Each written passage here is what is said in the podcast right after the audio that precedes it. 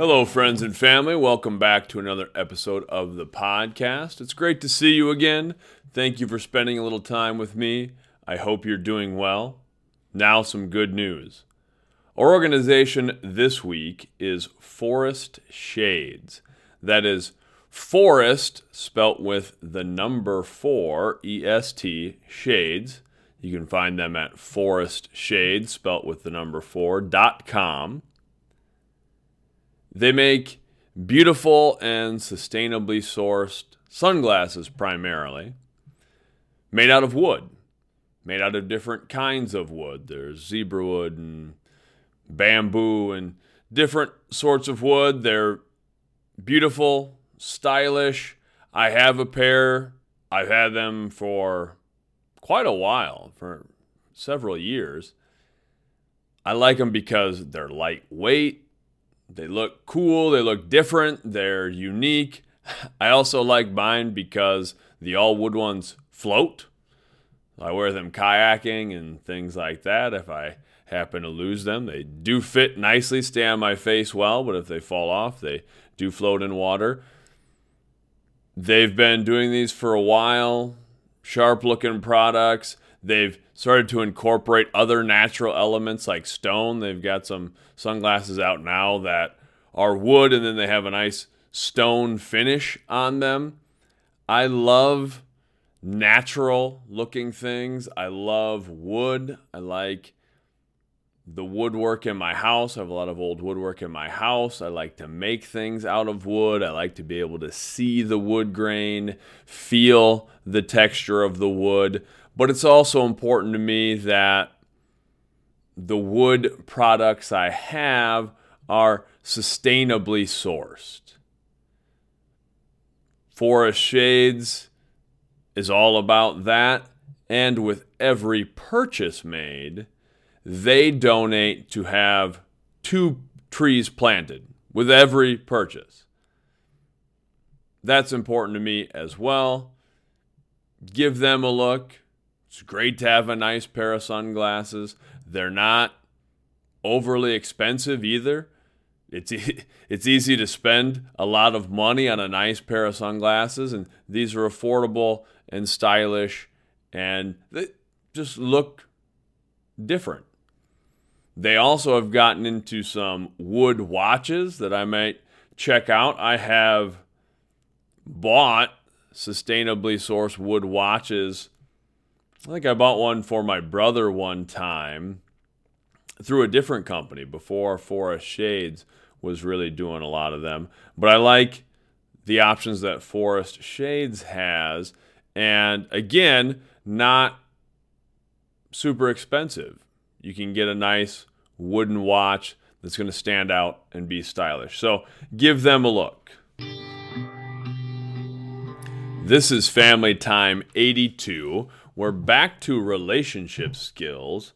Specifically, we're talking about communication. And that is at the heart of all of our relationships. It's a very important thing for us to discuss. There's a lot of facets, a lot of elements involved in communication, in effective communication. We're going to focus in on a couple of things. First, I want all of you thinking about the roles of nonverbal communication and tone. How does nonverbal communication impact our message? I think that in the classroom all the time. I think it when I'm coaching sports. The little things that I'm trying to pick up from my students, from my athletes, to try to tell if they're actually engaged with what I'm talking about. I had a former student come back. I like to have former students come back in general, but I've over the years done a panel of students.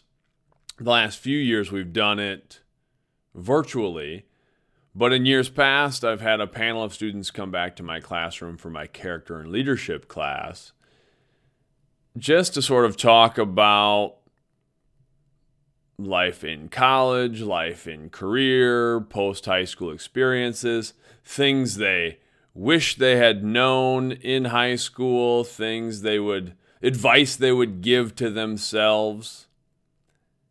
And a story has stuck with me from a former student who was in college and had a scholarship interview, was in this interview having a conversation with the person who was in charge of doling out the scholarship. They're going back and forth. He was talking about it was really just a conversation. He didn't even really feel like he was being interviewed that much. And the person stopped him in the middle of it and said, You have the scholarship because you're the only one who's come in here so far and looked me in the eye, nodded your head, been engaged with the conversation. So that was it. This student got the scholarship because of a lot of the nonverbal communication. By just being able to get in there and connect with somebody, look them in the eyes, and be present. That's such an important thing.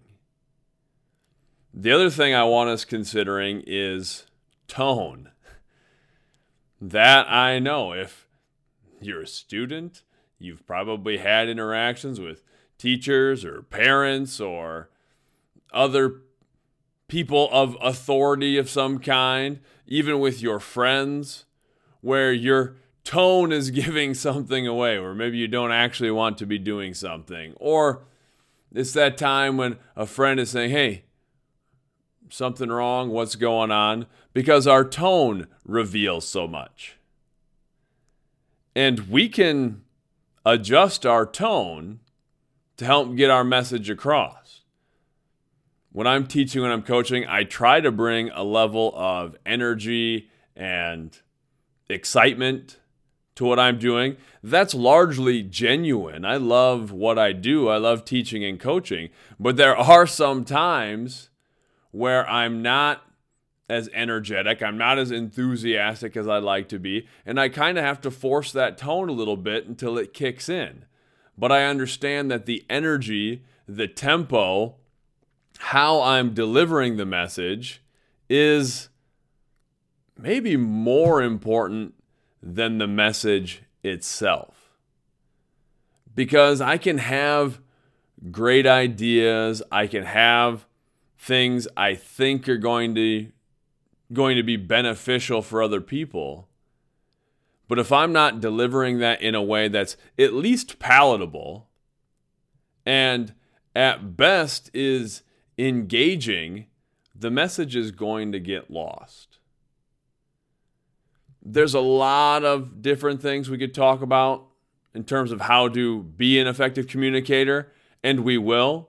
We'll circle back to some more things. It's a lot to do all at once, but I want us just thinking about that this week first.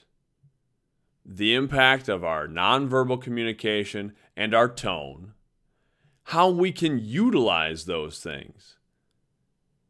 One of the reasons that I got an English degree when I was in college was I thought it will help me with whatever I decide to do.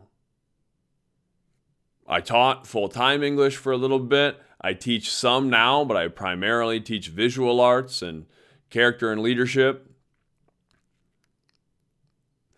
But I thought, whatever I decide to do, if I can speak effectively, if I can communicate effectively in general, if I can write pretty well, that's going to give me a leg up because everything, everything we do in life involves communication. Every relationship involves communication. We hear that all the time when we talk about relationship advice. It often circles back to communication. So we want to spend some time working on being an effective communicator. And I'm certainly not a perfect communicator by any means. I'm always trying to be a little bit better. but by focusing in on some of the little things like the nonverbals and like the tone, I can try to be a little bit better. I can try to connect with more people. I can try to help more people. I can try to improve my own relationships. So we're going to do that. The other side of communication, we have the part where we're delivering the message. The other half of that is receiving the message. That's so important as well. I think of, and I've quoted him often, Mr. Fred Rogers, who talked about being a gracious receiver. Whew, that's such a wonderful gift we can give to other people. If we can graciously receive whatever it is they're giving us. Maybe it's praise, maybe it's just the message they're trying to send, the point they're trying to get across. But being present and actually listening to the other person, not doing that thing we sometimes do where we're we're only listening for that person to stop talking so that we can say the next thing we have to say, that we want to say, that we want to put into the conversation. I've been guilty of that so many times where maybe, ooh, I feel like I've got a little quip that I can throw in there. I've got a story that I want to tell that might be funny, or I just want to make a point. So I'm, I'm kind of waiting. I'm waiting for you to get done with your part of the interaction so I can give my part of the interaction. And I've tried to be better at that as I've gotten older and had more experiences because I do think it's a wonderful and beautiful and powerful gift to give others. Just being present with them and really listening to them and allowing myself sometimes a little quiet space after I've received the message that's a very powerful thing to punctuate that I, I am listening, that I am engaged, that I am giving the message I'm receiving a little bit of thought, that I don't need to jump right back in with the next sentence, the next phrase, the next thing I have to say. I can I can let it sit a little bit and be engaged. And then I can give more thoughtful responses. I can give some follow up questions. I can dig a little deeper and be engaged. So I want all of us thinking this week what makes a good listener? There's a lot of components to that as well, but start picking some things out. What makes a good listener so that we can start thinking about some things and start practicing and be better listeners ourselves. Spend some time thinking about our communication this week. Have a great week. Much love. My blog post this week is It's Always Better in Your Head. I was playing soccer with my kids recently. We like to play in the backyard. And it works out great. Mickey and Claire, my kids, they play two against one against me. It's a lot of fun. We're running around playing soccer. My son, who's a pretty stout, kind of bullish guy, was trying to do, I don't remember if it was some fancy footwork with the ball or some kind of kick and didn't go according to plan. And he laughed and said something to the effect of, It's always better in your head. And I laughed at that. It's a pretty funny thing to say in the moment. But he was right. Often the, the picture in our head doesn't match our reality.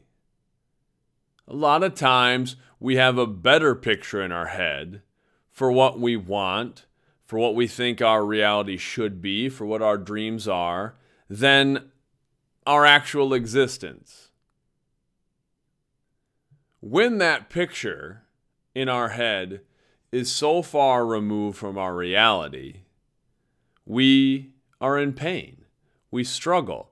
That's when we're anxious and sad and angry and depressed because that blueprint we have, that picture we've created, is not the life we're living. And it seems so far away. It's good to have those positive images in our head, to have those pictures of our hopes and our dreams and our goals. That's important. We have to see something before we can do it. When I coach shot put and discus throwers, every time we throw in a competition setting, I have the throwers, and this is, I picked this up from the coach I'm fortunate to coach with, who's been doing it for a long time. We have the throwers walk into the ring and look out at the sector and actually look and visualize the throw where they're going to throw it before they get into their routine to approach and throw. The reason we do that is if you can't see it, in the discus ring, in a sport, in your job, in anything in life, if we're not able to see it, it's not going to happen. There has to be that image. We have to create a vision of our goals. The trouble is, things rarely go exactly as we plan but that's okay. Our dreams should be something that we're continually pursuing, they should be a little bit beyond our reach. So, in some respects, the vision in our head should always be a little bit better. It should always be a little bit better in our head. But when we find that our existence is so far removed from what we would have it be, from what we would like in our lives, those are the times we need to make some drastic changes. And that's okay. The other side of that is it's not always better in our heads. We, as people, do the opposite a lot as well. I'm fond of quoting the Stoic philosopher Seneca, who said, We suffer more in imagination than in reality. That is also very true. We tend to get anxious and worried and nervous about the pain that might be. That makes sense especially as we get older. We've all experienced pain, we've experienced failure, we've faced hardship. So we go into situations and we recognize the potential pain that exists there. So we allow ourselves to get worked up and we put ourselves in pain. We start suffering before we're facing the actual suffering we're worried about. And oftentimes, the things we are worried about don't come to fruition anyway. So we spend time making things worse in our head than they are in reality. It's not bad to think about the possible negatives either. The Stoics call this idea premeditatio malorum, which is the premeditation of evils that's really thinking about what could go wrong, what are the potential consequences of my actions, how could this hurt me, be painful, be traumatic. But it's not to sit and dwell on that and let that paralyze us with fear. It's so that we can manage it, so we can recognize it and work through it. That's the key. We can think about how things could be worse.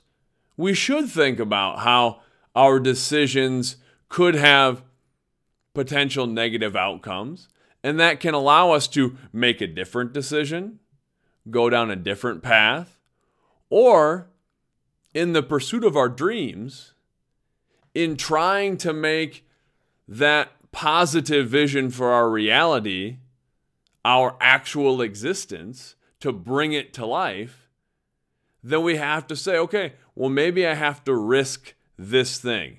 Maybe I have to put myself out there in this way. And if everything falls apart, if none of it goes well, if every negative consequence comes to be, would I be okay? Would I be able to survive? Could I move forward? And a lot of times, if we're being honest, the, the answer is yes. We've faced challenges and hardship before, and we're still here. And if we face more, and we will face more, generally we will be okay. It might hurt. We might have to change some things, but we'll get through. And if we know that, if we really know that and believe it, we can take the potential negatives that we're imagining, that we're speculating upon, and we can not let them ruin us, not let them control us because we can we can plan out. We can think ahead and say, all right, if this happens and this happens and this happens, I'll be able to do these things, I can react in these ways, and more importantly, I'll be okay. I'll be able to keep moving forward to try to achieve that positive picture in my head. And that's the real thing is to not get so caught up in the image we've created, but to have those images and then focus in on the process to focus in on what we have to do to attack the the negative things and to work towards our goals and visions and dreams. This week's podcast is brought to you by Maple Syrup. Delicious, delicious tree blood. Now, from me to you, this week we talked about Forest Shades, the number four EST shades. If you're looking for a new pair of sunnies or a stylish watch, check out Forest Shades. They're beautiful, sustainable products, and with every purchase, they donate to have two trees planted. We talked about communication. Communication is so important at the center of everything we do, every relationship we have. We should all try to be more effective communicators, to be better at delivering our message, considering how our body language, our nonverbal communication, how our tone impacts our message, how we can best deliver our message, and how to be good receivers how to be gracious receivers, how to take in the message and be active and effective listeners. Think about our communication a little bit this week. We talked about things being better or worse in our heads, the images we sometimes create, create how we can spiral into worry, or how our realities sometimes don't match the positive things we'd like to have, the hopes and dreams and goals in our lives, and how to consolidate those things, how to bring our realities closer to the positive images we've created for our lives, and how to get past, get through, manage some of the negative thoughts and feelings that sneak in and sometimes paralyze us and keep us from doing what we really want to do.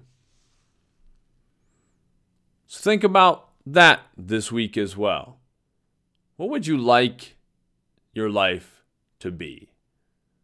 What is the image you've created? If you don't have one, create an image. Think about, picture it.